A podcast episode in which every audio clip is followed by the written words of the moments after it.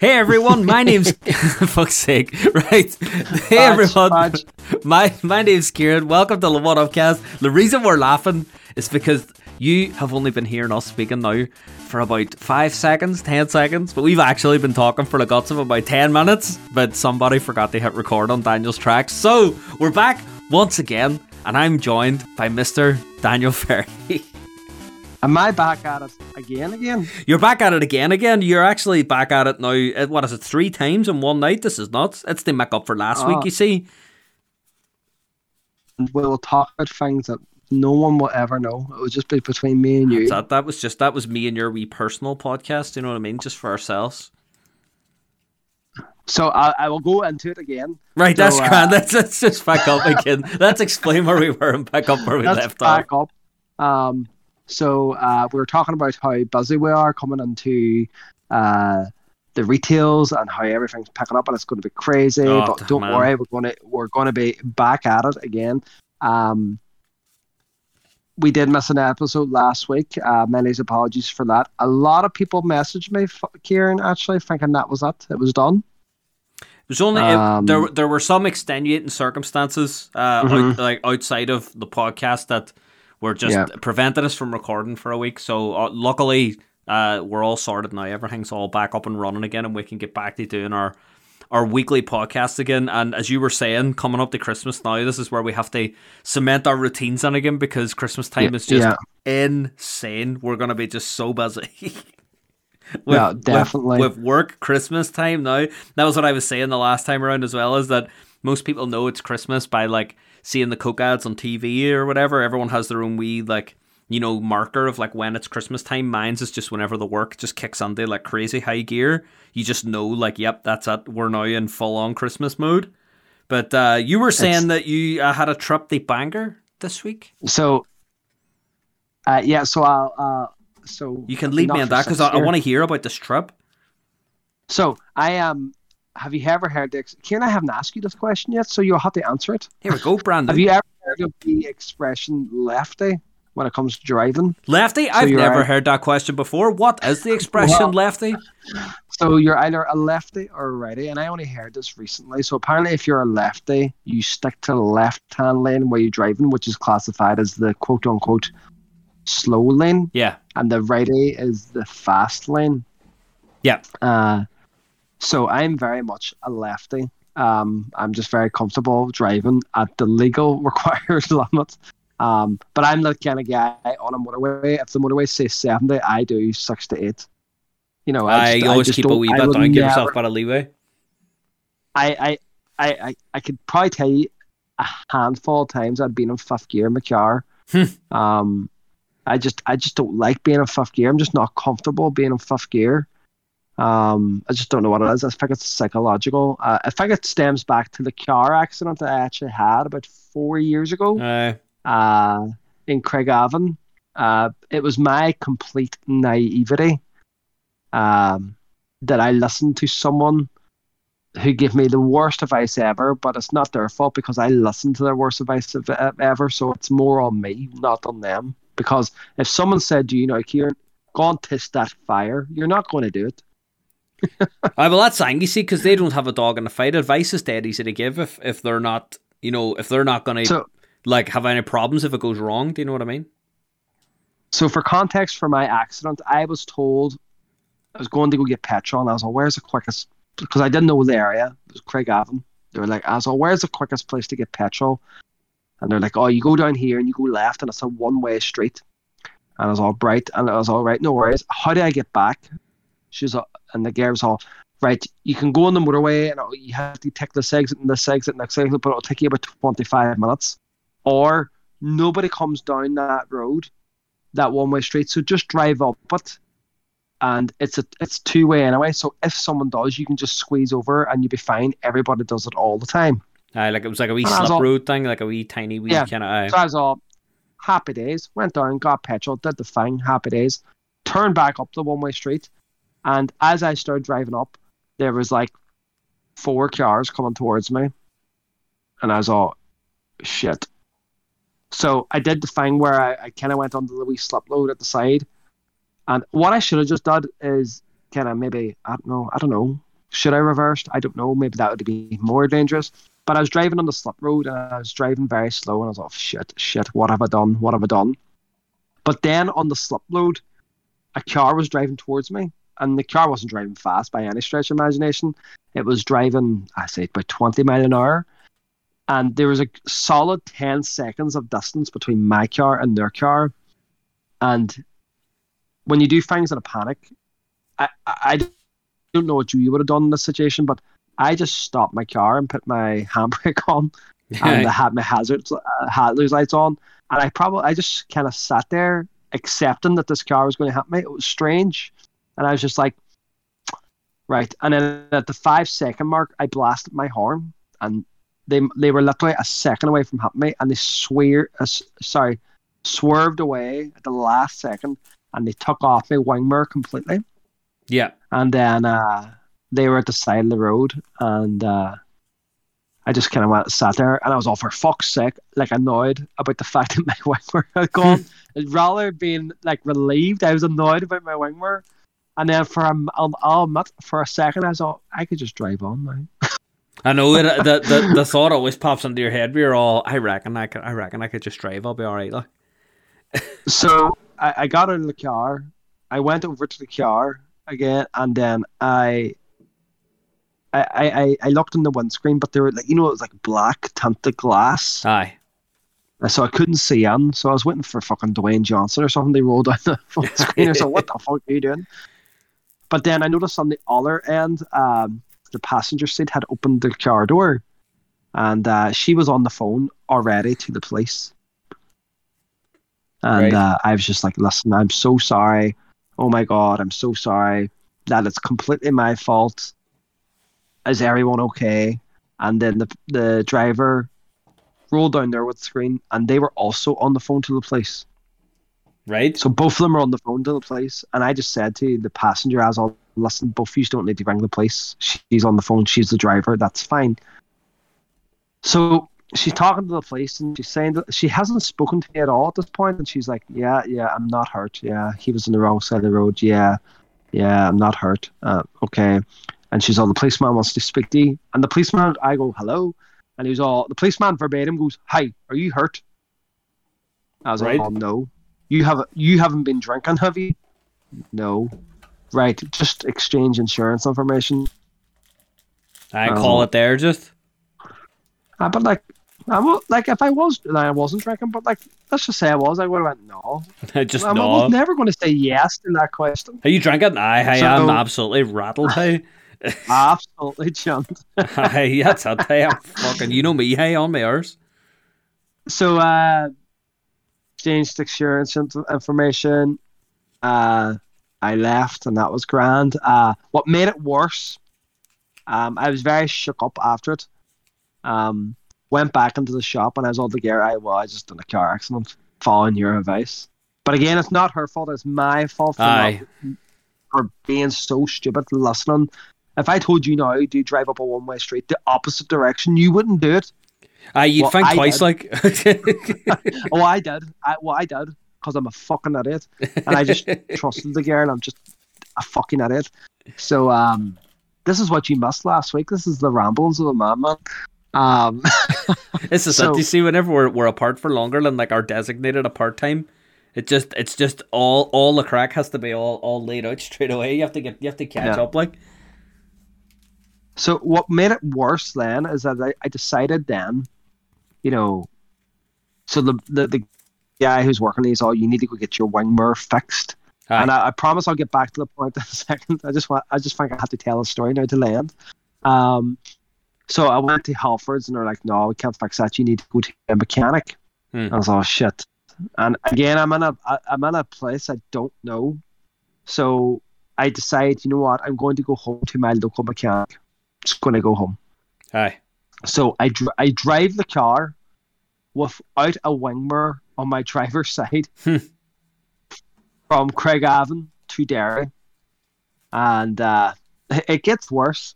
So ninety percent of the phone t- call, or sorry, ninety percent of the time driving back, I'm very rattled. I shouldn't be driving because I think I'm suffering from a wee bit of shock, and uh, I'm talking to my wife on the Bluetooth, chatting away, so she should just keep me distracted. I'm just talking about rubbish, t- talking about nothing, effectively. Just, just, just keeping your mind taken over, just. And I'm on the motorway, and my one, my my side window, I'm doing about seventy at this point, if not a wee bit more. Uh, smashes completely on top of me. Jesus. Caves in whilst I'm driving and I literally and it was a part of the motorway where it was pitch black. You could not see a thing. All you could see was headlights of cars coming towards you, cars coming behind you, and it was probably the most scariest thing I've ever seen in my life because I didn't know where I was. It was like Stone Cold Steve Austin came in in the back of the car. His music just kicked in. Uh, it was literally the music kicked in, and I was covered in glass. Uh, literally on a motorway, uh, emergency braked, hazard lights on, absolutely shit myself. I thought somebody threw a stone through the car. I don't know what happened.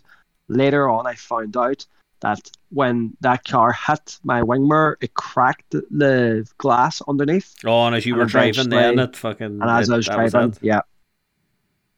So, again, silly things happen when you're in shock. So I get to a, like a lay-by and I assess the damage and I, you know, I'm using the torch on my phone and I figure out what's happened and I'm like, shit. right. I, I, look back laughing now, but when I got home, I cried my eyes out. It was horrible. But uh, I, uh, what did I do? So I had no wing mirror and no window.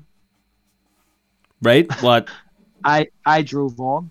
I got back in my car, put my seatbelt on, and drove on. You gotta do it, like and uh, and when I got to like like little towns or little villages uh, at like 10 p.m., 11 p.m. at night, to to eliminate the confusion, why is this guy driving with no wing mirror or no window?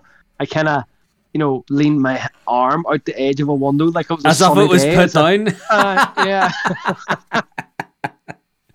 oh, it's cracker. That's every time long, right? Oh, hey, so, what's the crack? you get on, hey? Where's your Some day, what are you talking about? I don't need one, Emmy. I just stick a head out and look behind me. I'm all right. And then at one point, I swear to God, this is true. I swear to God, it's true. At one point, then it started raining really badly, like oh, torrential. Jesus. This sounds like the worst day ever. Oh yeah, and uh, I had to sit in the car driving with my hood up. So you you have this guy driving through your city with it passing down rain with his hood up on the car and his arm out the window. it's like Jack a fucking lad going down the street. What's this boy at? It's this actual so, uh, madman. This, this is why I am a slow driver now. I think I have PTSD from it, and uh, I, I there's something about motorways. Even when I was traveling to you a couple of weeks ago, there's just something about motorways. I'm just real. I think it, tri- it triggers that memory of you know having the emergency brake on a motorway and the fear of a car ramming behind me and things like that. Um, but I digress. So I was told I had to travel to Bangor for work, and people who work with me know what I'm like. Yeah. And they were like, "Okay, have you ever drove to Bangor before?" I was like, "No, it's it's out, it's nowhere near Belfast." They're like, "No, it's no. past Belfast." Aye, it's, and I was it's like, on oh, past. Oh, no, about that anyway. I was like, oh, I was like, "Oh no." So I was told, okay, when you're when you come into Belfast, you have to come off like a slip road, mm-hmm. and there's six lanes. Yes. In order for you to get to Bel uh, Bangor, you have to go to the fifth lane. Aye. Do not, and I was told, do not go onto the sixth lane because that's the fast lane, and they will eat you alive if you're not going like 90 a mile an hour. and I was all right, okay. So shitting yourself, just all, uh, uh, okay. uh, so I come off the slip road and I'm like, right, this is it. This is my WrestleMania moment, time to shine. Yes. And it was literally like a game. Of, it was like a game of Frogger. I'm not even joking. It took me a solid 20 minutes to get into this lane. It was insane. It was insane, and I was I was doing the, the good protester or the good driver thing where I was checking my blind spot, indicating, you know, indicating to all the other drivers, not one bastard would let me pass. They're like, nope, nope, nope. Not, sometimes and you just get a bad I, run it. I eventually got onto the fifth lane and I was sweating, Kieran, sweating. oh my god, the sweat was dripping out me. I don't need to go to the gym. I just drive a motorway. That's and uh, so I eventually get onto the fifth lane. So I say to myself, right, I did it. I got it. I'm on the fifth lane. Brilliant, brilliant. I'm on the fifth lane. Right, 70 miles an hour. Stay in this lane. Do not go in the sixth lane because it's the fast lane. And see, because I was doing 70 miles an hour, cars behind me were beeping at me and blasting their horn and shake. So I had to go faster. Right. So yes, the sixth lane was the faster lane, but if you want to do the the the the, the proper speed, nope, no, it's not good enough. I'm like, and I, I just I refused. I was like, nope, I'm doing seventy. So people who land on the fifth lane were going on the sixth lane. they overtake they overtake and go back on the fifth lane. Yeah, unbelievable. Madness. So uh, crazy, crazy. So uh, that was my week. Jesus, that's crazy. Uh, my week. How do you how do you, how do you top lad? I know. Well, I I don't. to be honest, my my week. Uh, I got. Uh, we we were sorting cards all week. That's pretty much it. sorting cards You- and you setting love it, right? orders, and uh, We love and, it. and playing Flesh and Blood. Oh, it was great. My thumbs are killing me, but you know, this is the it's the price you pay. Like, but I fucking hell, what a what a what a week you've had. Hey, it's absolutely mad. Oh.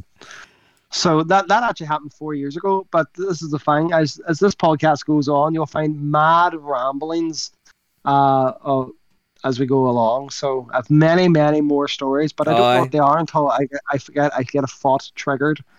Um, Something just brings but, it all uh, back for you. we should we should do more of these kind of shows where they're just instead of just focusing on games all week. Just do this. I'll just- I'll just- because we do get a I'll just look up like a Give me the random mic. word generator or something like that there and just like grab a word and just say to you like something and just see exactly what random story comes out. Because, you know, we've been friends for fucking way too long now. been for fucking ages. We're lifers now, like, but like, uh, and you're still not out of stories. So I don't, I don't think it's coming. I don't think it's coming to an end anytime soon. you know what I mean? because I, uh, uh, um, my cousin messaged me there last week. Shout out to my boy Pete, who's written like 18 novels. Uh, he's all, you should do a, you know, a, a podcast about 90s in the Derry, uh, and you know what the 90s were like in Derry, and know that sounds great in paper, but my 90s in Derry were N64. That's what we're doing, really. If you think about it. Yeah. Playing N64 and afraid to talk to Uyghurs. Aye, That's that's, pretty much it. I mean, the con- the consoles changed, the people changed, but I mean, it was pretty much the same thing. Like, do you know what I mean? Mm. Just, it's the way So- through. Is it right? This Is is what I'm jingle thinking. There. time? So, is it jingle time? I think it might be jingle time. Let's do it. Breaking news. And we're back in the room. My goodness, what a fantastic jingle that was. So, Um, speaking that of jingle, do you do you have any breaking news? Oh, Kieran, I have some limited, fr- limited breaking news, but don't you worry, it's it's fresh. Nice. Uh, it's, it's it's, fresh, it's not fresh. about the quantity; it's about the quality. Get let's let's exactly. Well, the the final one I'm going to leave it to the very end because I think it's going to be our main biting point because Aye, no worries. I've been I've been eager to talk to you about it for quite some time, but we'll, Well, get to it. I mean, So- before we do get to it, let me just remind everybody that if you want to submit a question to us on the One Upcast, you could do so by going to oneupcast. Or Jesus, that's how long I've been. See, take a week off, it falls apart. By going to anchor.fm slash one upcast or going to our Twitter. You can uh, reach me on Twitter at Harry Atomic YT. You can reach Daniel on Twitter at Ferryman5000. Or you can go to our brand new, well, it's not really brand new anymore, it's just our Twitter now, one up underscore cast. That's O N E U P underscore cast. And you can submit a question to us and we could chat about it later on the show. Or you could submit some topics, some breaking news, whatever you feel you would like to hear on the show. But, anyways, the time the time for talking is not well, it's not actually done, it's now. The time for talking is now. what is what is your, your, your breaking news topic? Fresh, fresh, fresh breaking news. So, PlayStation Plus games for November have been announced, and they are shit. Yes. so, so I, me being the PlayStation fanboy, I was hoping, you know, You some great some great games. Game Pass have just come off the back of uh, Back 4 Blood, which Kieran hasn't played with me yet. Everyone, so No, tweet them, fuck. tweet them, get on them, get on them. Uh, and then they have Halo now coming out as well. Uh, so I thought, right, Sony, Sony are going to bring their A game. They're going to bring out a big banger. Aye, going to bring out now. a, Make the PlayStation banger. fans happy. Make them not miss the, the Xbox at all. So they, they they've released four games this month. Uh, one was a VR title in celebration of the five year anniversary of the PlayStation VR. So the five free years? VR Fuck title, that. yeah, you go. crazy. The uh, uh, PlayStation VR title is The Walking Dead: Saints and Sinners, uh, Right. which is apparently meant to be a very good game. But I don't have a VR. I purchased VR twice and had the best intention twice to play it, and it was just such a slog to put it together and play it, and then unbox it all and put it all away. Like you spent more time setting it up than you actually did playing it. Uh, it's just uh, So maybe for, VR too. I for me VR was like the experience itself is is amazing. It's just it's it's the future for me, uh, or it feels Yeah. like the future. And you're sitting there and you're like, oh my god, this is amazing. It's class. But it seems like every VR experience is built around the idea that it's your first time trying it.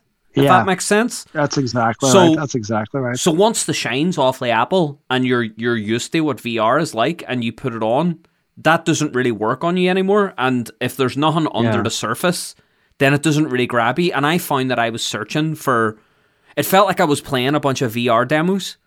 And then it became more Yeah. fun to show people VR than it did for me to ever actually play it. Do you know what I mean? Yeah. People come around, you'd be, oh, you have to try this. And you'd see people being like, oh my God, that's class. And you'd be like, I mind feeling like that. But you wouldn't ever The- the get be- it again, you know what I mean? The best VR game I ever played was in your house. Um, and no one ever talks about it. See, when I watch like top 10 VR Aye. video games or whatever, do you remember it was the contraptions game where you had to build like a car and you had you're literally walking around a 3D environment and you had to build a car? Or I something? invite. I it was you had to you had to get like it was kind of like the game. I can't even fucking even remember the name of it now. But the idea was like there, there's a game now that people are playing. It's like a bridge constructor or something. It was Yeah, yeah. it was kind of like that, but you had to build like a wee car, like a wee contraption or whatever to try and get like across a gap or whatever. But Yeah. remember, you could like just lift all. You could, it was like it was like a wee toy box of pieces that you were lifting out. You were building like a wee car, but it was like life size in front of you. You're walking around, looking and making sure, and then you would hit the button to make it drive, and then the thing would like veer off to the left and fucking fall apart or something. And you'd t- and you'd re- hit reset and go back, and you'd change. It. Oh, it was brilliant. It was got there was another Oh, VR game good. that was brilliant as well that I just again haven't heard a while lot of talk about.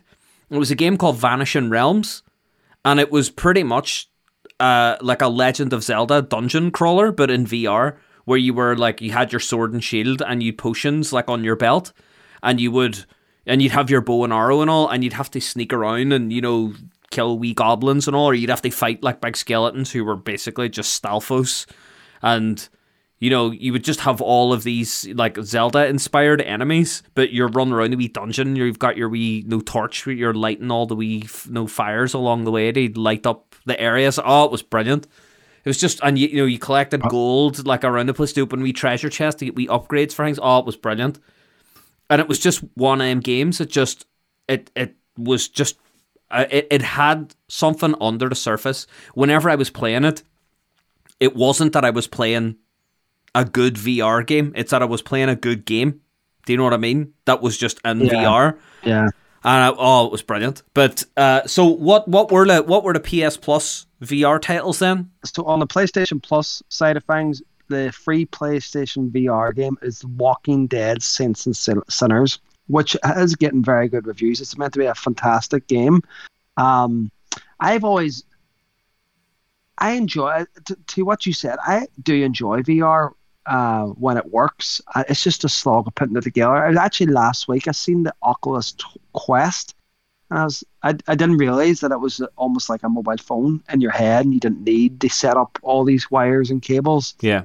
Uh, have, have you ever tried the Oculus Quest? No, I've uh, but I've heard I've heard good things because do you know what it was for me? Whenever I started seeing like VR headsets that were self-contained, my initial thought were, do you know the way that you get some VR back at the very start, like whenever it was like, oh VR's like the hot thing, you would get like the wee headset attachments yeah. in like the pound shop, and it would just be like a yeah. phone holder for your face and you would That's right, put yeah. it on, and that was it. So I always had this thought. I think I'm just, I think I'm just sullied because I think I've just, I've I've had too much tat VR headsets like appear. That uh, just anytime I seen one that wasn't like connected to a computer, I always thought, oh, it's just one of them ones, or it's just it's going to be the yeah. same quality. But I'm hearing good things about the Quest, and I'm like, right, so maybe there's something to it. Maybe I need to maybe I need to step back and maybe I need to kind of try it again. But for me, like I, I think that I think you're hundred percent right. I think that a VR headset needs to feel like first of all, it needs to be daddy. It needs to be pick up and play. You need to be able to just yeah. pick it up and use it like a controller. You don't, you know, there's no faffing about and yeah. messing around doing this, that, and the other. Uh, yeah, to get it work. It's the only way that it's going to work. The problem with VR though and it's the same sort of problem that like say the like I, I don't know how much you've seen of the virtual boy the nintendo virtual boy one of the big problems with the virtual boy was that it was really hard to show it off to people because you had to actually have them round and put on the head no like they had to sit and look under the wee head piece and play the game. And even whenever one person was playing it was like they were removed from a group. Do you know what i mean? Like there was no multiplayer yeah. component because two people couldn't play together unless you had like two of the virtual boys that were connected together. And it's the same thing with VR headsets. It's just wild hard to show to people. Whenever people are watching what's happening on the screen and you're diving around the room like an idiot, they're not part of the fun. They're just watching you having fun. Do you know what I mean? Yeah, it's not like yeah. another game that like even if you're playing a single player game and I'm sitting beside you, I still feel like I'm there and chatting to you and part of the experience yeah. we and talking about it. Why don't you try doing that there? Blah blah. You know what I mean? You're working on problems together yeah. or seeing stuff together. But whenever it's yeah. VR and I've got a headset on and you're sitting there, there's not really much else to do. Do you know what I mean? You're just kind of sitting there watching somebody well, else enjoying themselves, and then you're taking turns, and it doesn't really feel right. So that's a big problem I think for VR that they need to kind of figure a way out of. And I think that having oh. headsets that are like cheap and not tethered so that you could maybe have two of them and have somebody come around the house and say, "Oh, you put that on, I'll put this on. We'll have fun. They'll have a better crack." Like, I think that's the only way that they're going to do it.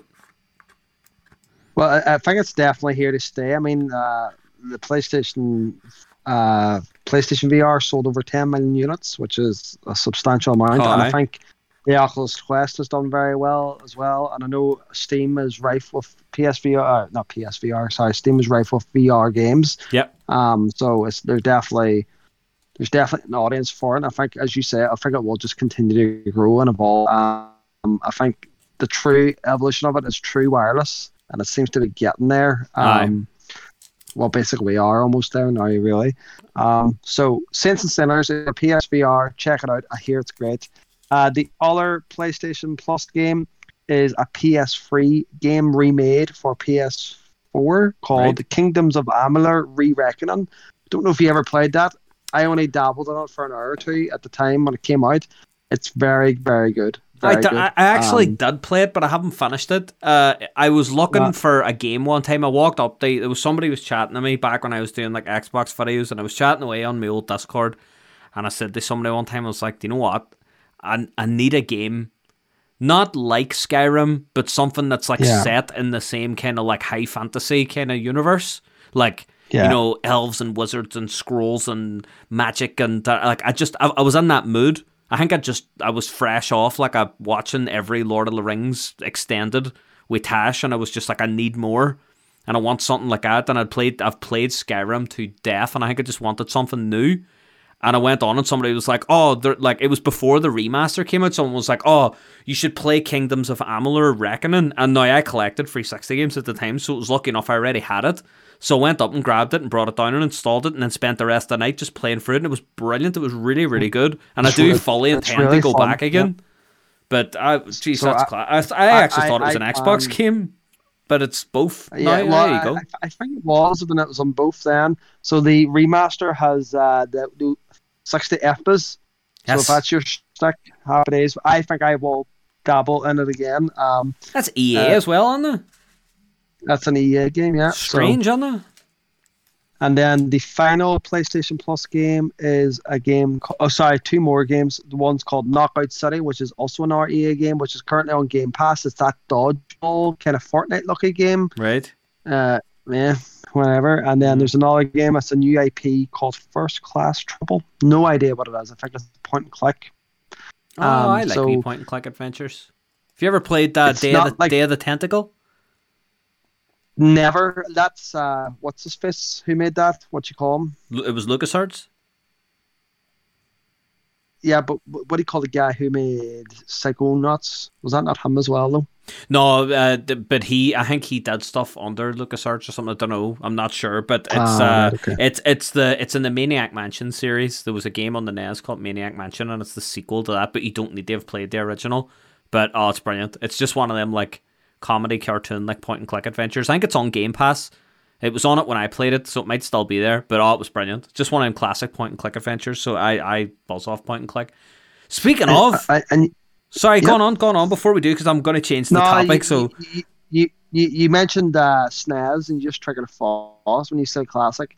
Have you? I know you played the original, uh, uh, and NES game that is very close to my heart, but I never want to replay it again because I know it will be shit. mhm. Uh, was a game, and you know where I'm going with. It was a game called A Boy and His Blob. Oh man, there was the remake on the Wii as well. Lo- Is it any good? I, I've been t- scared to play it.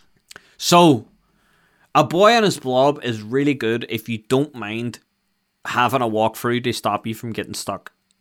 So, I'm convinced, all right, that nowadays we're spoiled with modern game design because nowadays we know how mm-hmm. to build a good tutorial, we know how to teach a player how to play games, we know how to uh like implement proper difficulty curves so that people can continue to be challenged and rewarded as as their skill levels progress. Like we know how to do this now as an industry. But at the start it was like the wild west. It was like games where you had to like find a random piece of information that would be like, how the fuck is anybody supposed to know that? And a boy in his blob has a wee bit of that. And there are a few parts where you can get stuck if you don't know what you're Yeah. doing. So if you don't mind getting stuck and be right, the best way of playing it, all right, is for me now, and you know, take the take the legality of this way, whatever way that you can, the way you can, is is they get an emulator and use save states a lot.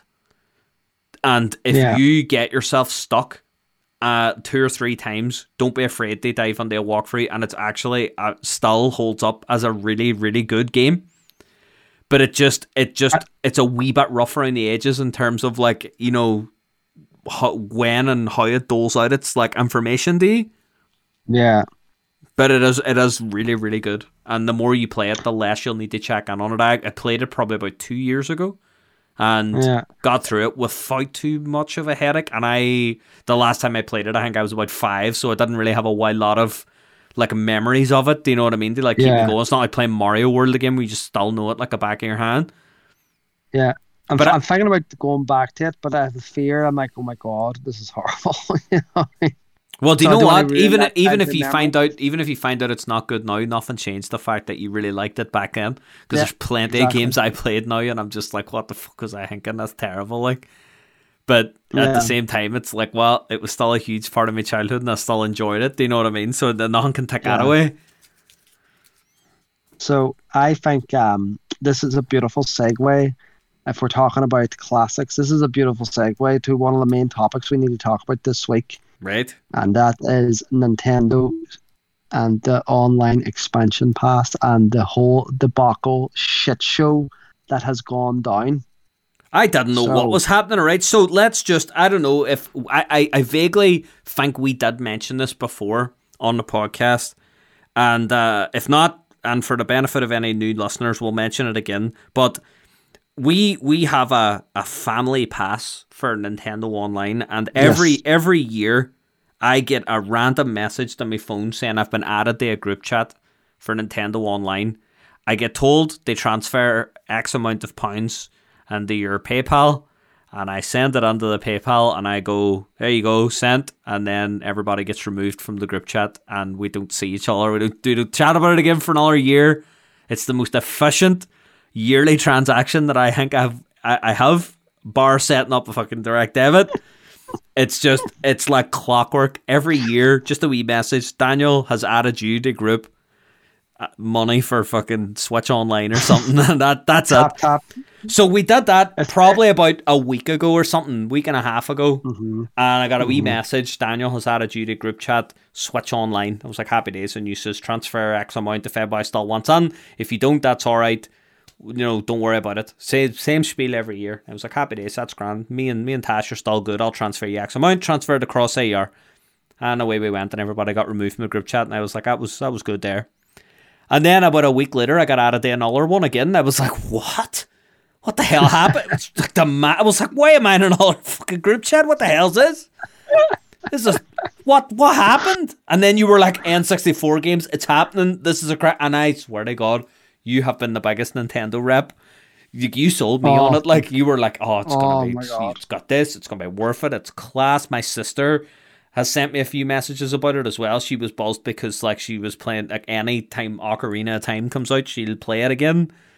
So she was buzzed and she was texting me about it as well. So anyways, tell me all about it. Tell me tell me about so it because I know I know my opinions on the controversy, but tell me all the crack. Let enlighten so, everybody. I uh you mentioned the group chat. It's just funny because people forget so the way it works, the family pass is that you are like so I'm like it's it's kind of like Nintendo believe that I have eight switches and in my family they all have switches so you share the online goods basically.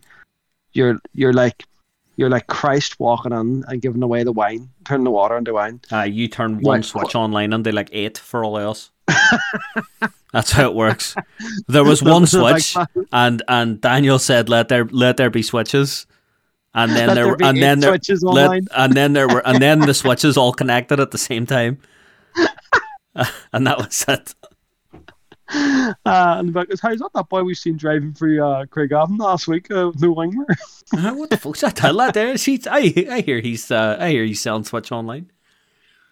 So, um, but everybody does it, and even Nintendo know. So, it's it's a far better thing, right? It's far better. So, but it's it's funny because people forget that they're in the Switch online. So, as you say, randomly once a year, I'd pop up. You'd be out at you know Walmart or you'd pizza, be out, or I'll be out yeah, you, flesh you, and blood or something just, like that, and you know having a romantic story your girlfriend. I pop up behind the chair. I pop up behind the hedge. Hey, Switch online. Hey, give me money. Hey, Switch. Hey, it's it's time. I just see you standing with money in the bank outside my window, just ready to cash in. no, what's Daniel doing? Oh, he's looking for his online payment. I'm like the doll man, um, or like a debt collector. Give me your four pounds. Just the way. So life, death, taxes, they, and switch online. They, they, so they announced. Uh, so sorry, I'm getting ahead of myself. So our online always renews every late September-ish. Aye. So I always create the group chat like a week before, saying, "Listen, it's it's it's very cheap. I mean, for an online membership for the year, it's like thirty or something like it's, each. It's thirty five quid all on, but it's like four pounds something, right? And everybody's quite efficient. They send me the money, and I just renew it on because for some reason you can't do it. It's only the person who set it up, which is weird. Yeah. So, um, so I just go on and I just buy an all year. That's all I do. Boom, done. Forget about it. I just have a Google Calendar alert. But then Nintendo did a direct and they said, "Oh, we're bringing out an expansion pack, um, which will have N64 games and it will have Sega Genesis games. Mm-hmm. Um, but there's an extra cost. But they didn't mention the cost on the on the direct, which I thought, okay, must be included anyway. But then they came out with like a blog post a week later saying, "Oh no, there's a price, and if you already have an active membership, we'll take that into consideration, and we'll discount as a whatever." And here is where the rage lies. Um, so then they came out another week later and said a year's membership. Now, for context, a year's membership now for an individual is like 20 quid, 21 quid. Right. Um, they upped the price to 55 quid. So if you want to play N64 games and Genesis games, you have to pay an extra 30 odd quid. Um, for Family Pass, it went from 35 quid to 70 quid. So quite the jump. Quite the Mm. jump. And again, just so here's where I want to talk about, and then there's more about this fiasco as we go on as well. So, as a guy or as a, a guy who had a Wii, and then when they first announced the Wii Virtual Console, do you remember this? I Oh, fucking up. Every I week. loved We Oh, shop. Wii Shop Wednesdays. Oh, I We shop all over it. Wednesdays. Wii Shop Wednesdays. That- that Wii tune. What a tune. Amazing. Um, I love Wii Shop Wednesdays every Wednesday. I, I literally would go to Game or EB, sorry, and buy Wii points. Do you remember Wii points? Ah, you get the wee and have my card and account topped up. Just oh, what what's coming out this week? Oh, it was oh, it was great. It was so good. And N64 games religiously then were like a tenner, eight ninety nine, ten ninety nine, Some- something like that. Something like around- that. around Aye, 10 and around there. So when they first announced the price, I kind of justified it in my head, being the fanboy that I am. I was all, yeah, it sounds expensive, but you know, fifty quid, you know, that's five N64 games, and if you were to buy them physically, it would cost you more, fifty quid, and then, you know, they're going to add more titles as it goes along. So it's no, it is worth it. And then people were texting me, complaining about it but the people who were texting me complaining about it were people who don't have switches and have no intention of using the service. Yeah. So I didn't really engage with them because I want. There's no point. You're just being negative for negative sake. It's Aye. like Aye, complaining you that don't have a you don't have a dog shite. in the fight. Exactly. So I just went. Yeah, I just went. You know, I, I almost kind of go to them all and saying, "Oh, I'm on day one," and you know, just to try and wind them up. I bit just more. I just what I can't laugh wait. with. I, I hope there's a physical edition of an online service and all stuff like that. Just talking shit. But for context, I was all on because N64. Anybody knows me. N64 is my That's just the console. way to your heart. My- like. My car keys has an N64 controller at the end of it. It's, Mm. I just love N64. It's my console. Um, we did a podcast of it. I think it was episode four or five, and I talked about it for about an hour. So if you wanted to listen to that, check it out. It's, Definitely it's there. it's there. It's in the archive. Um, so I even purchased the new N64 Switch Online controller because I was like, I have to have it. Forty quid it cost me, Kieran. Forty quid. It was Didn't sold out whenever I about it. tried to get onto it too. Hey, was Yeah. raging. Didn't even think about it. I went click, buy, done.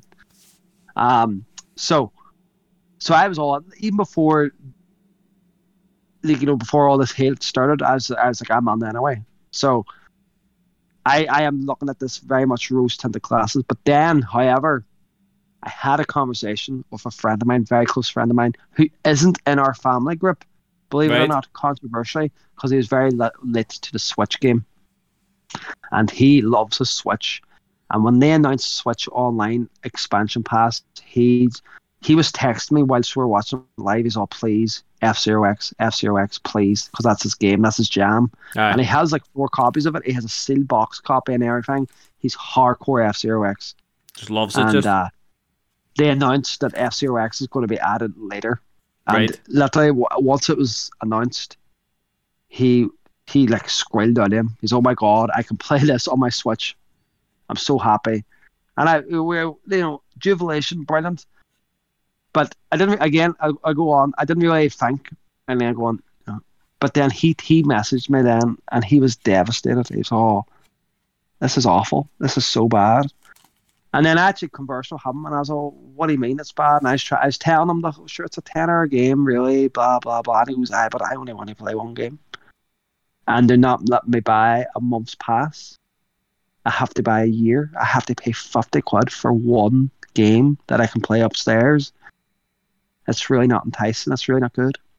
And then when I was speaking to him, and I realized, you know what, this is actually a guy who's planning on using the service. This is a guy who is actually, you know, he's all on on Switch. Mhm. Um, I was like, you know, you know what? And then I started thinking about it, and I was like, take your fanboy hat off. This is fucking awful. It's actually awful. There's no choice to buy the games at all, so you can't go onto the eShop and go, I want to buy F Zero X for eight pound, ten pound, or whatever, and I own it permanently. Nope, you have to buy a year. So for context, we were very fortunate because I think for us to upgrade to the the expansion packs in our family group, that was like four quad each. Uh, it wasn't that so much. Four like... quads. It's, it's, it's a drop in the ocean. You spend more on a coffee. Um, but for people who aren't in a family class, they're getting proper proper shafted. So what what are your thoughts? My my opinion has actually changed whilst I was listening yeah. to you. So okay. At the start when you first said about it, I was all all all for it. I was like, you know what? People people don't like it, but you know when w- people pay for Xbox Live Gold or whatever, probably Game Pass now, but like people paid for Xbox Live Gold and they got a couple of free games every month. Do you know what I mean? And a lot yeah. of times people would just be like, "Oh, it's class," and then you would download it and you'd never play it. And then, boom, PlayStation Plus, you know, you, you would pay for it and you would get a bunch of games, and it, it was about fifty odd quid a year or whatever it was 60 quid a year to play online you got a bunch of games and you were like mm-hmm. I at you know you again you would just download them maybe you play them a wee bit or one no maybe the odd one but you wouldn't really you wouldn't be like hanging off every game on the service but then my mind changed whenever you said about uh, the fact that you can't buy them individually mm-hmm. and I mm-hmm. was thinking I was like do you know what if if I went around to somebody now and I was like, do you know what? Hey, this game on Game Pass, oh, it's brilliant. It's like it's class. You should play it. Best game ever made just for you. Like people would be like, mm-hmm. somebody would be like, oh, yeah, that's class, but I don't really want to buy Game Pass. I don't want to hang. Maybe they've already used their free month or whatever, and they're like, I don't want to pay fifteen ninety nine a month just to pay it for a month because that's the only game I want to play. I'll just go in the shop and buy it for a, know, a tenner and then they buy it and yeah. they own it and then they play it and blah blah. And then I was sitting thinking, I was like, do you know what? That's true because the content's not gated off. It's a more convenient yeah. access because the whole right. There's so many subscription services out there that create. Have you ever heard of of the sunk cost fallacy? Never. Right. So the idea of a sunk cost fallacy is that if you can get somebody to part with even a small amount of money, they will feel more connected to something because they've spent money on it and are more likely to spend money again on the same product. Yeah.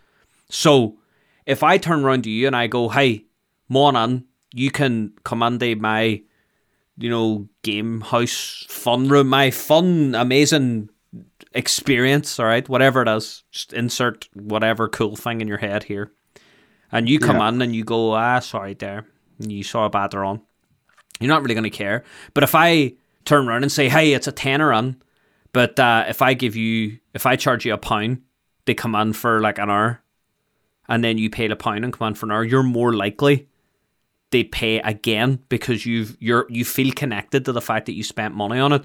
Um, what do you call them? Any any uh, subscription services work off the back of this, all right? So, how many yeah. times in your head, and maybe you haven't, but maybe you have, how many times in your head have you worked out that if you pay X amount a month for something, that you go, mm-hmm. oh, if I play X amount of games or if I buy X amount of things, then it then it'll have paid for itself.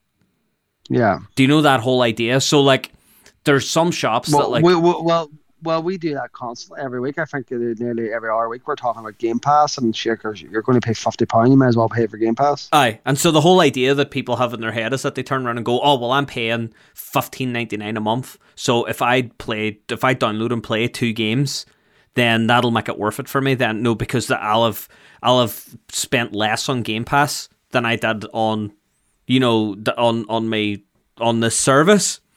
But yeah. for for a sunk cost fallacy they work, then the trying to figure out how to word this without sounding like an idiot. For the sunk cost fallacy to work, the object that you're getting has to be available at a more expensive price outside of of the you know the access that you're paying.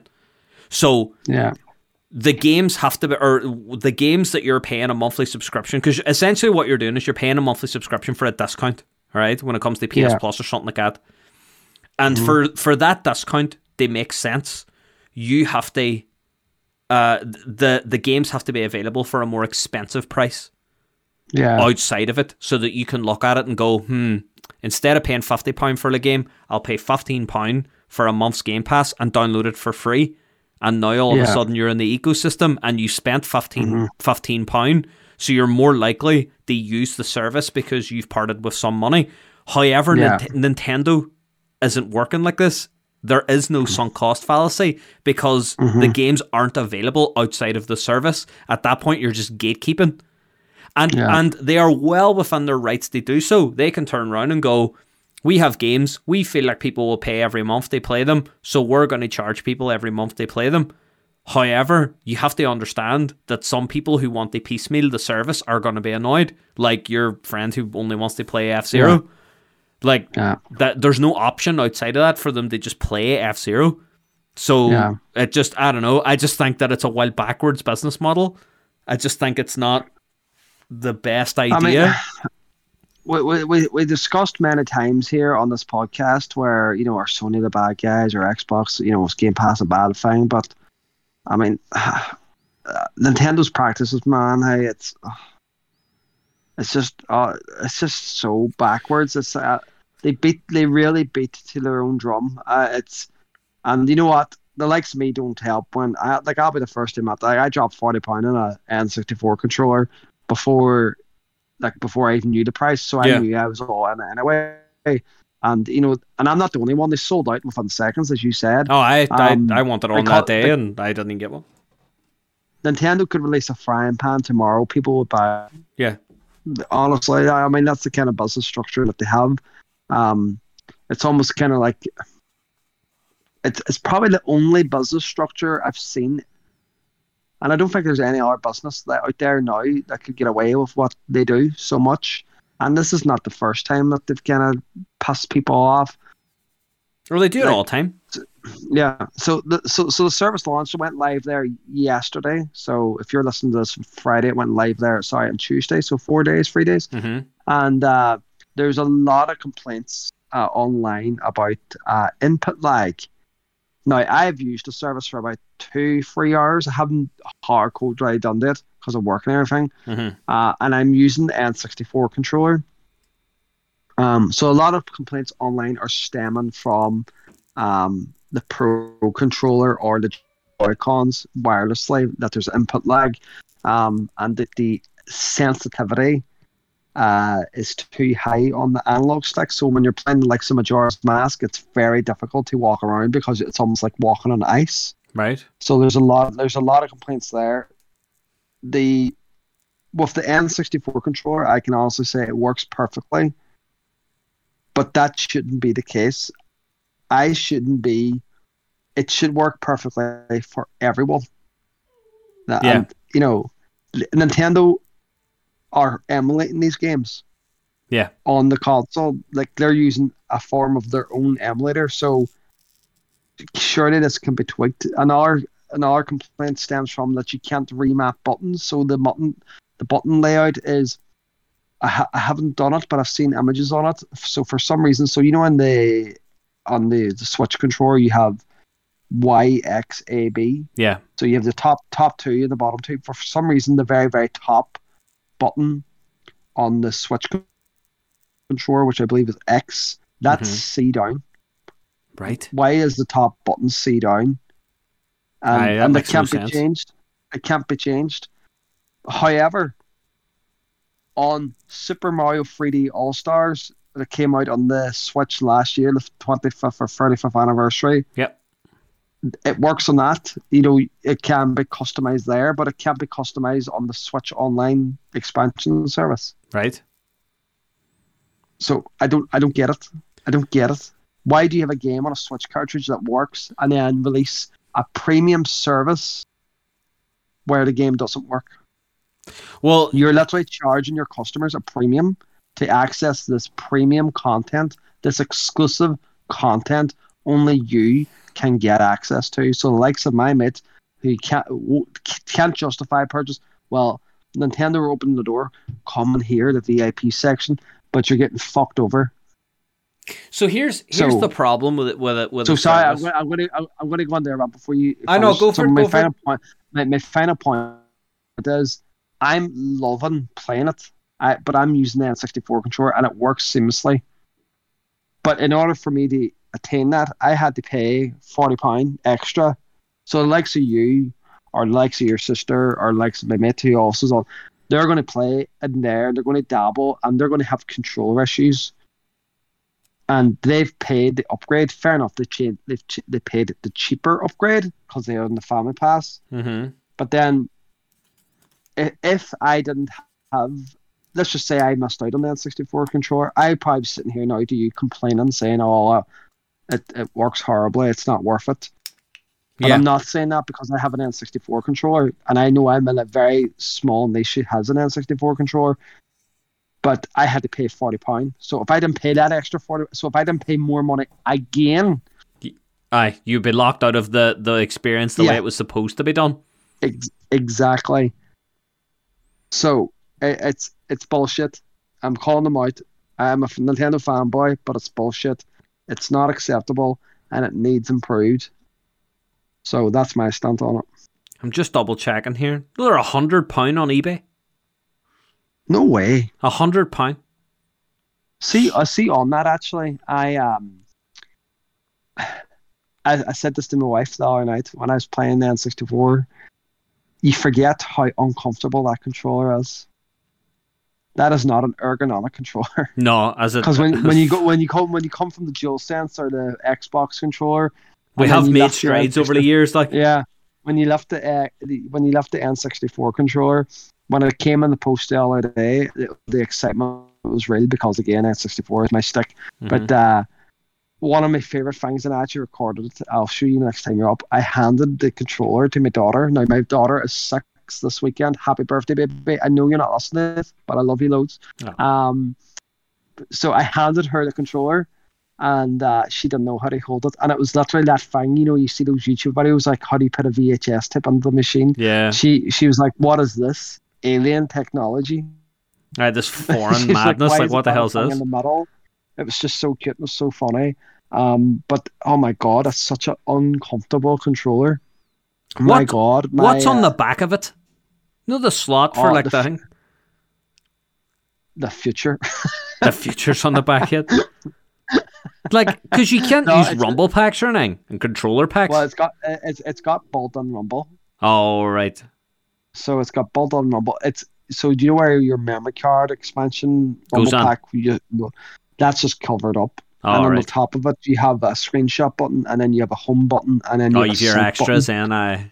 Yeah, um, but it rumbles and everything as well. Um, uh, but it, and they're pulling them a nostalgic thing. I will say, playing Oc- Ocarina again on my HD TV because we touched about this three weeks ago, four weeks ago about we would love to mod H, uh, you know, N64s N64s, and get them on the HD TV. So it's great to have this. You know, it, it is great. As a stopgap Um, before true N64 HDMI.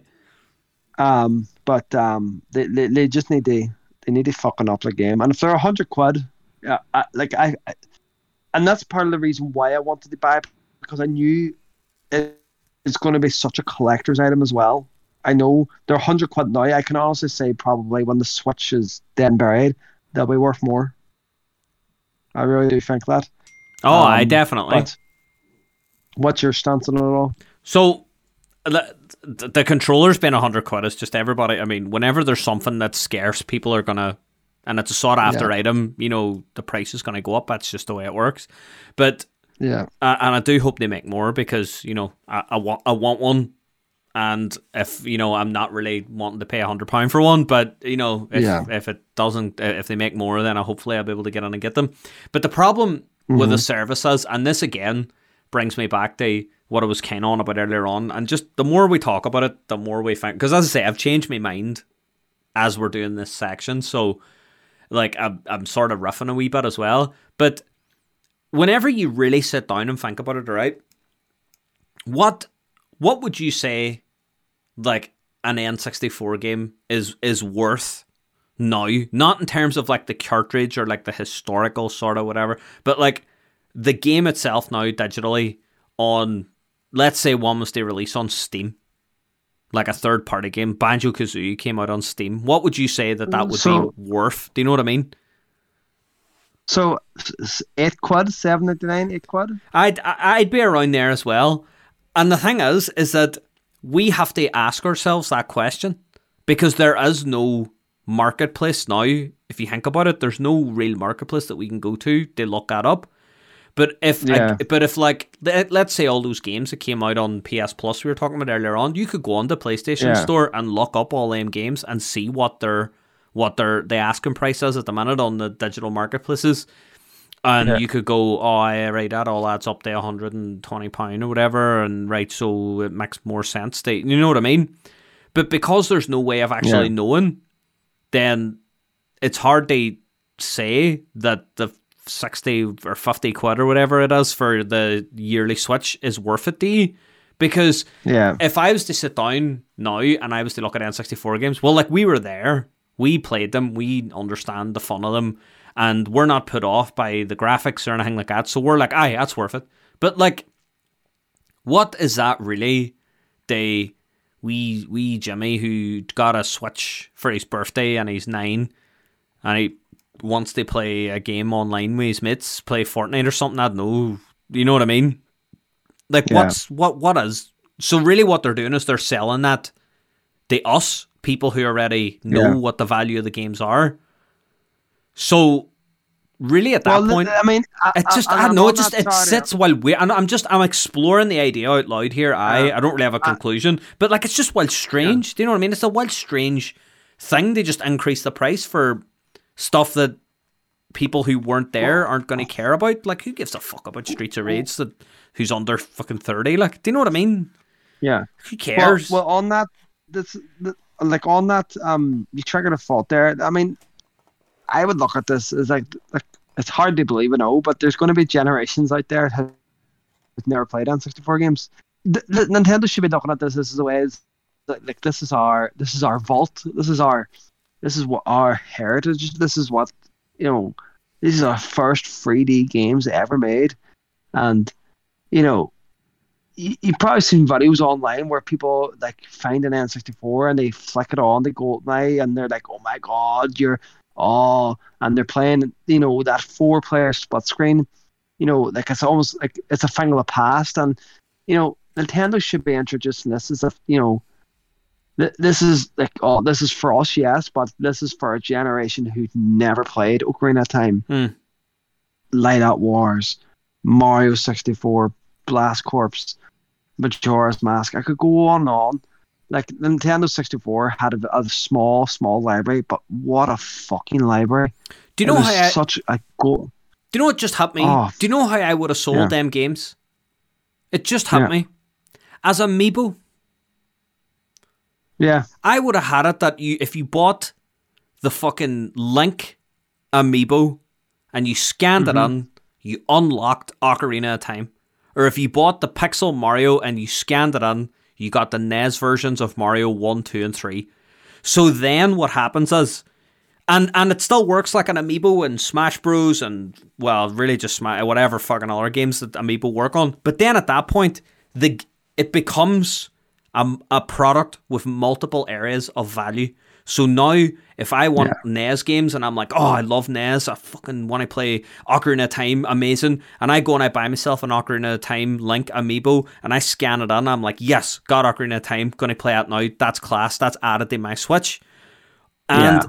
and if I'm if I'm 14 years old and I'm playing Smash Brothers and I want to play as Link and I want an amiibo, I don't care Yeah. about Ocarina of Time, but I'm still going after the same product. Do you know what I mean? yeah, So now Yeah. the product itself has multiple areas of value because Nintendo have a, a, a, a- a fan base or a user base that span multiple generations. So you can't, if you're Nintendo now, I think what you should be thinking about is how can I create products that appeal to everybody and not just different areas of our fandoms? Because Switch Yeah. Online, the fa- the upgrade kit, nobody who's under 30 is going to care, and nobody who's under 30 is going to pay it. Anybody who's getting a free NES game added or some free Japanese game that's just got its first, you know, English patch or whatever, it's like, who who cares? 14 year old Fortnite, you know, Melissa's not going to care about that. She just wants to play Switch. Do you know what mm-hmm. I mean? So at that point, that's what I'm saying. I think Amiibo would be the key there. You know, I think if if Nintendo yeah. released those games as on Amiibo, and let's face it, you know, you don't even have to really put any sort of data behind it. It's just a case of like, oh, you scan the Amiibo, and it like, you know, if it's like paired to your console or whatever, it like unlocks the game. Like because really, again, it's a value thing because the games are going to be worthless to people that don't know what they are. Yeah. So I think I think that's the way they should. I think that's the way it should have been done. You know, I think they already had the uh, solution there. Yeah, and, and, and on Amiibo, you triggered a thought, and again, this is more, this is bashing Nintendo week, but you know what? It's completely justified. Uh, I love Amiibo. I I have I'm surrounded by Amiibos at the moment. I have probably about 70, 80. I don't have them all. I only buy the ones that I like. It's my rule in my head. Um, it's a strange rule, I know, but it's a rule. It's my head, so it's my game. um, mm-hmm. So, um, I wanted the Skyward Sword Zelda amiibo, and uh, now uh, amiibos are notoriously twelve to fourteen ninety nine, and between that, and I've been so used to paying fifteen quid, and it was the first amiibo I ever went.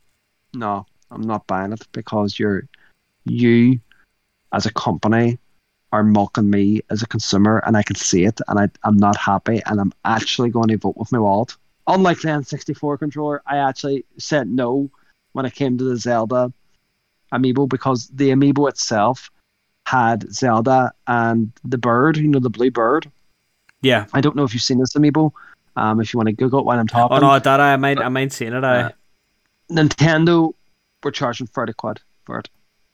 Right. And their justification was there's two characters on the pod. Oh fuck off. Fuck off. Fuck off. It's, it's like twenty seven ninety nine. It's a chunk of plastic. Sure, there was two fucking yeah. characters on the on the Duck Hunt Dog one as well. Yeah, and, and there was four in the fucking Mister Game and Watch. Yeah, like so, fuck off. Aye, that's nope. my stuff. Uh, so I and it's now sold out, and they're going for as you say for about a hundred dollars. That's like it's gonna, it's gonna happen. Do you know what I mean? Yeah. So I was just like, no, no. I'm saying no. I'm voting with my. I really wanted it, but and to be one of them things, you know, if it was given to me as a present, I'd be raging that I've had it because I know that person's paid the money for it as well. that makes sense. Mm-hmm. Um, so it should have been the same price. Um, you know, we used to work for um, Maplin, and we always used to say Maplin charged so much money and made so little sales, but they made massive profits. Where if they sold things at normal prices, they would make more sales and make smaller profits, but have a consistent profit. Yeah you know, as you uh, as you say, the Amiibo thing is a great idea, but it's the wrong company at the helm where they deliberately scalp their stock. They, I mean, they tr- they they control their stock field. Like the, the the Wii was sold out for what six years, and Aye. it was orchestrated by Nintendo, orchestrated completely. But speaking of PR disasters, we have one more PR disaster to go to. Before before we move on, just a just a they finish up a wee tiny point about the uh, my idea of uh, amiibo games, like games being on amiibo, it's not actually something that's too out of the realm of possibility because it's not my idea. Do you know who came up with this idea? Who? Nintendo. They've done this before. You could buy cards back for the original Animal Crossing and if you scanned them in yes, on, on your Game right. Boy Game Boy Advance, there used to be a wee card reader add-on for the Game Boy mm. Advance called the Nintendo e-reader. If you scanned them mm-hmm. in, it would unlock full versions of playable NES games in Animal Crossing. So it's not like they haven't done this before, and it's not like I they haven't got an Animal Crossing game now. So this is what I'm saying. The, on the GameCube version of Animal Crossing, you used to be able to find. Uh, do you remember you could just find cartridges and you could play the full game then? Aye. The reason on, they did that was because the e-reader was only released in America, but in our version, we needed a way of getting it, so you could get it through like you could win it through like Tom Nook's lottery. I think in game you could like unlock you know some of the games or as you say you would find a few of them lying around you yeah. know it's like random events but then there was a few of them that were exclusive to the e-reader over in america as well and like Super Mario Brothers, Donkey Kong, Legend of Zelda was I think was either on it or going to be on it at some point. But yeah. like all and all the data's on game because you know you can't update all these old games. But like, yeah, it's that's what I'm saying. It wasn't me came up with this idea. This has been done before. Ah. Yeah, So yeah. they, I just think that this is the way they should have done it. They should have just harked back and been like, "Hey, remember we did that e-reader thing? Well, a final Animal. Crossing update, we're going to add, you know, a NES and a SNES and a GameCube, and you can scan your amiibo and you can get the games. And look, all the amiibo are back in stock for you to buy them and unlock these games." That would have been class. But instead, that would have been brilliant. Instead, PR disaster. But as you say, you've got another PR disaster. So moving on, bash Nintendo. We're now going to bash CD Projekt Red, Kieran. Yes, I'm enjoying. Uh, it's so, actually really therapeutic, and let's let's do this. So CD Projekt Red have now they confirmed that the PS5 and Xbox Series X version of The Witcher 3 and the Cyberpunk are coming this year. Promised us multiple right. times, multiple times. For the, they've reconfirmed it and they doubled down and everything. Then last week it was rated, you know, that ESRB. ESRB, yeah. That the Witcher 3 next gen version, uh, it was rated by the ESRB. And it was all over Twitter. People were like, is this going to shadow drop today? This patch going to drop today? And people were so excited because The Witcher is fucking excellent. Um, 24 hours later, pass uh, Cyberpunk or CD Projekt Red obviously got a whiff of it and, and released a press statement uh, with the typical, you know, the, the letter saying that uh, both Cyberpunk and The Witcher have been delayed until mid 2022. Why? For you say why? My question is why did they even announce it in the first place? Hmm. The only company has done this right, and this is going on for so long. Games are announced too early. I've been Aye. saying this. Do you mind Watch Dogs? So, yeah, Fucking like Jesus. Oh, don't get me started. Like for example, that PlayStation State of Play there, what three weeks ago, mm. or no, sorry, three months ago or whatever it was. I fucking I times them up these days. Uh, I, they announced Spider Man Two for the PS5. I can guarantee by the end of 2023 that game still won't be out.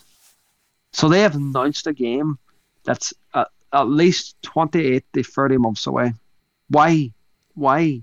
The only company that did this right in my recent memory, anyway, was Bethesda with Fallout 4. Uh, fuck, do you mind that? Oh my god, I've he, never, I've never been hyped for a game like that. Jesus. So he, big man, fucking, what you call him again? What's his name? Uh, Todd Howard? No, not Todd Howard came out on stage, showed gameplay. This is it here. You do this, you do this, you do this. Uh, look at all these teaser trailers. You do this. It just works. Brilliant. Oh, by the way, it's out in six months. I and people fell, lost shit. Oh, I fell off my seat whenever I see. It. I was like, "This is amazing." No, I love Fallout, and I was yeah. like, oh, I was like, this is like I was waiting on it, but at the same time, because you know, you, and you hear rumors all the time. Oh, Fallout 4 is coming out. Oh, you know, it's because Todd one time held up four fingers five years ago. And so Fallout yeah. 4 confirmed and all, and people are making up their own rumors, and you hear some rumblings, and you see some job listings on Bethesda, and it's like, oh my god, they're hiring, and oh my god. Yeah. And then they announced then that I Fallout 4 is coming out, and as you say, six months. I was like, oh my yeah. fucking god, this is amazing.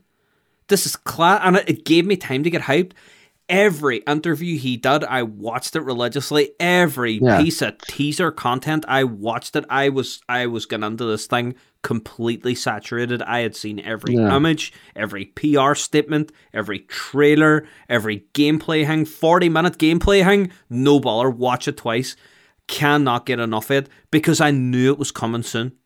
Because yeah. I knew I wouldn't have to wait long. I knew I wasn't building myself up to nothing. But yeah. whenever Watch Dogs turns around and goes, "Hey, look, we we've came up with a game. We're thinking of calling it Watch Dogs." Uh, anyways, it'll be out. Uh, suppose when it's done. I think that was at like what was it like four E3s or something? Oh, it's crazy. It's like every so year you... it was like, "Oh, Watch Dogs gonna be here this year." And then you see another half a trailer, and you're like, "All right, happy days." And by the time it came out, you were like, "All right, I knew about that. Who fucking cares?" Uh, no, no one cared by the time it came out. I mean, I, I think I had a hype launch and it died very quickly. Um, but in saying that, like, I'm going to contradict myself now, but Bethesda have done the opposite now with the next Elder Scrolls. They announced Aye. the Elder Scrolls there last year. They announced the next Elder Scrolls last year. A mountain uh, and a 3D model of, of a of an old lady who plays Skyrim. That's all yeah, I've seen. what the fuck is there for me to get excited about? And they're like, "Oh, it's our next Elder Scrolls game," but that game's not going to be ready for another ten years. Right. Here's the problem with that now. Right. I'm I'm going to get hot for Bethesda here now. Here's the problem. All hmm. right. If you announce uh, the right, I'm gonna put it. It's like horror movies. All right. Where I'm, I'm yeah. going to sit down now after this tonight. Me and Tash are going to watch a horror movie. Do you know what my favorite type of horror movies are? The ones that you don't yeah. see the monster, because yeah. in your head you'll make up the scariest thing you can imagine, the spooky monster that's hiding under under the bed. But if me and you're watching mm-hmm. that film together, your spooky monster in your head is going to be different than mine in my head. And yeah. even because because nothing's going to be more convincing. If I turn around to you and go imagine something terrifying, you're going to imagine something that's terrifying to you. It's bespoke to what mm-hmm. you want. And in that instance, that's a good thing because the instance isn't to show you something scary; it's to get you scared. But whenever mm-hmm. it comes to something tangible, like a game, like an experience that's locked in, if you turn around and go, Elder Scrolls 6 is coming out, lads, hey, we're working on it, that allows everybody to come up with the best Elder Scrolls game in their head that, that they can yeah. think of. And none is ever going to live up to everybody's expectations. However, exactly. with Fallout 4, as you mentioned, straight away it was out, teaser trailer, every other week. I swear to I was swimming in content. Every week, new mm-hmm. teaser trailer, every week, new thing. I didn't have time to make up a Fallout game in my head because they were showing yeah. me one that I was going to get really soon. But whenever you turn around and go, Elder Scrolls. That's all they need to do. Confirm it exists, and that's it. Now, but why do they do it? I've I honestly have no idea. I, I there must be some business stock reason or something, but I genuinely can't think of any reason why that you would want to do it. Why would you want to have people hyped about your business and your company, yet not have something to sell them? Because that's the point here, is they have something to sell people. Yeah. Do you know what I mean?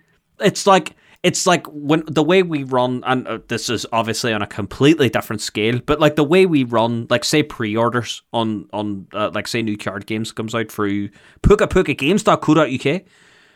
But say whenever a new set comes out, there's a new set coming out now in a few weeks, all right? What we'll and for Pokemon, what we'll do is we'll get our numbers confirmed, all right, hundred percent confirmed. We'll then now, it's all in the background. We'll get our numbers confirmed for how many we're getting as opposed to how many we've ordered.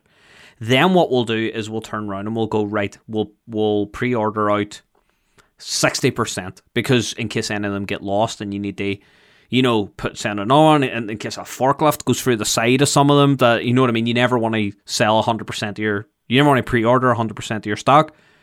Only once we have all that in place and I'll make up some promotional images and all this other stuff, only whenever that's ready will you turn around and go, pre-orders for this new thing's coming out. Here you can buy it. You can click on this button, head on, get your pre-order, and you'll you'll have it in like a, a week, a week and a half, or something yeah. like that. Do you know what I mean? At that point, yeah. people know what they're getting. They can buy it straight away. They they're do you know what I mean? It's there's no time they turn around and go, oh, pre-orders, and uh, you'll get it in six months, and I don't know what the box art is, and it might cost this so you might get a bit of money back, or I don't know. Do you know what I mean? There's too many unknowns. Yeah. You want you want to have it locked in. You have a product to sell people, and then you hype them up. They buy the product. Why would you yeah. hype up people and then not have? Because if you turn around and go Elder Scrolls Six, and I'm all yes, I've got my money right here. What do I do? Oh no, you can't buy it yet. You can't pre-order it. You can't do anything like that yet. It's like, well, why? What's the fucking point then? Yeah. Like you're just yeah. getting me excited over nothing. And then now I've got a sour taste in my mouth. Yeah. Uh, and this falls back to uh, CD Projekt Red. The reason why they have announced this is because they've had such a PR shit show with Cyberpunk. So they they're doing this free upgrade for Witcher Three because that's their that's their shining gem in their in their box, Aye. and they they want to make it shinier. So they're doing all this, and it's a free upgrade if you already own the game. Um, and oh, we're going to have Cyberpunk on the next gen consoles, and that's going to be amazing. So they promise people, so they they promise people this is hap- is, is happening several times for it not to happen. And they don't realize is that you know the it's management 101 it's not really much of a mystery. I am a manager myself I, of a, of a of a small retail shop, Mhm. so I, I'm nowhere near comparing myself to these fucking massive, massive organizations. But I believe it's the fundamentals are the same. Yeah. Communication, communication. Yeah. So if Mr. Manager Man says to, to his team creating said game, right, we want to have this out by Christmas, is it achievable? Unless you have a really bad team that are lying to you consistently, with which that is something you also need to manage. Uh, you know, why are they constantly doing this? Are they just making things up to, sh- they, they keep the fire away longer because they don't realize they're making a bigger fire? It's just, it's, they, they just need to stop talking because I'm at the point now where I'm just like, you are just ruining it. Just, just stop. Just stop. Just, you know what? And they're saying now it's coming.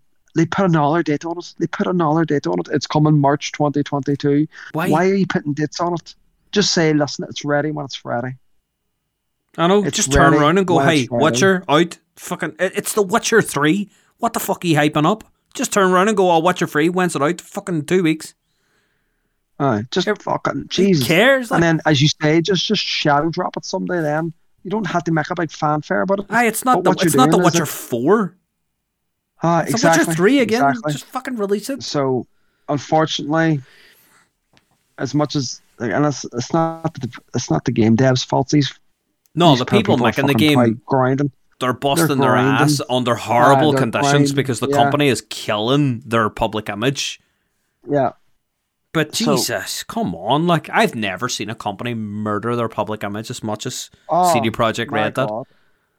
That's a shame to see. It's a shame to see, and it'll take a lot, a lot of time, because Cyberpunk now is it's dead in the water. They could release a PS5 and Xbox Series X version next year. I don't think people will care. No, just go, "Oh, there's that game." no. uh, uh, uh, they've had their window and they fucked up.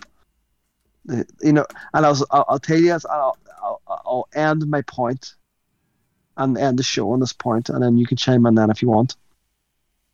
The biggest ball, and I've said this multiple times, the biggest balls in the room was last year when Phil Spencer made the decision to delay Halo Infinite. Oh, I. That took the biggest balls. That's what Cyberpunk should have done. Because have you seen the gameplay trailer now of Halo? Oh, it looks amazing. Oh, it looks It looks phenomenal. fucking incredible. And how many people are how many people are angry? None. Nobody. They're like the- everybody's excited, e- or at least the general consensus. all- everybody's off. Fair play. Fair But play. but imagine they They- released it and then we're like, oh, we'll fix it later.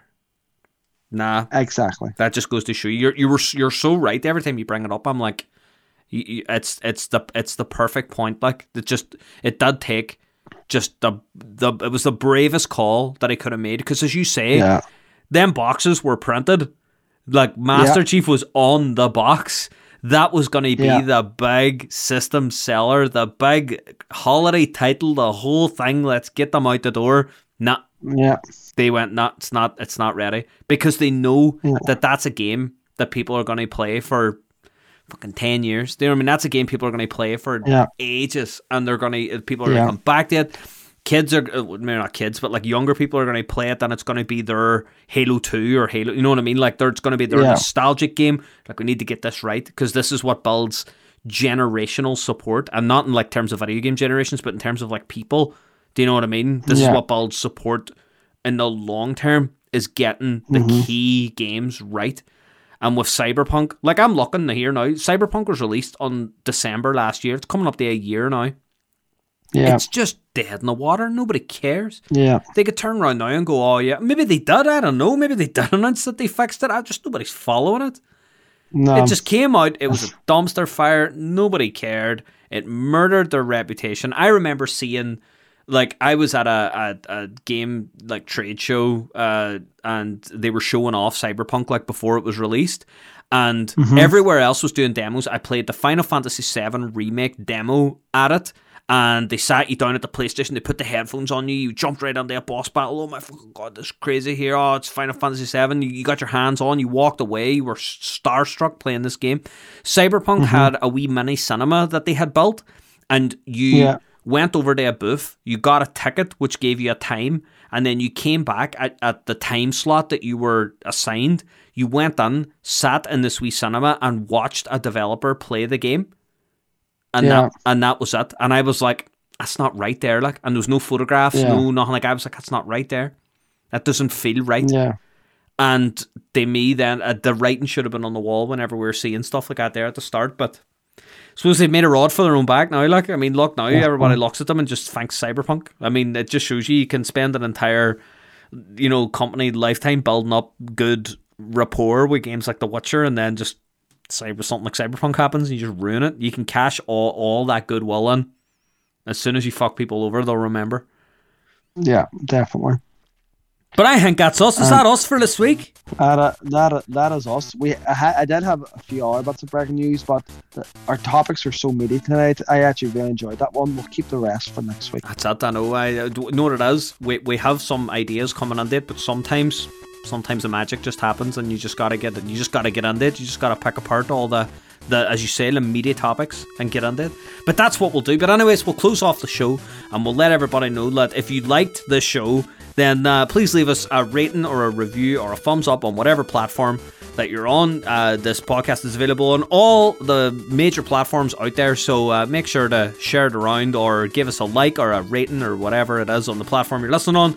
If you want, normally we have Q&A sections. Uh, if you want to drop us a question or if you want to drop us a topic or anything that you'd like us to talk about on the show, you can get in touch with us through the Anchor app. You can leave us a voice message by going to anchor.fm slash oneupcast or you can send us a message on Twitter. You can reach me at HarryAtomicYT or Daniel at Ferryman5000 or you can go to the One Upcast Twitter, which is one up underscore cast. That's O N E U P underscore cast. But anyways, thanks for listening and we'll see you all next time.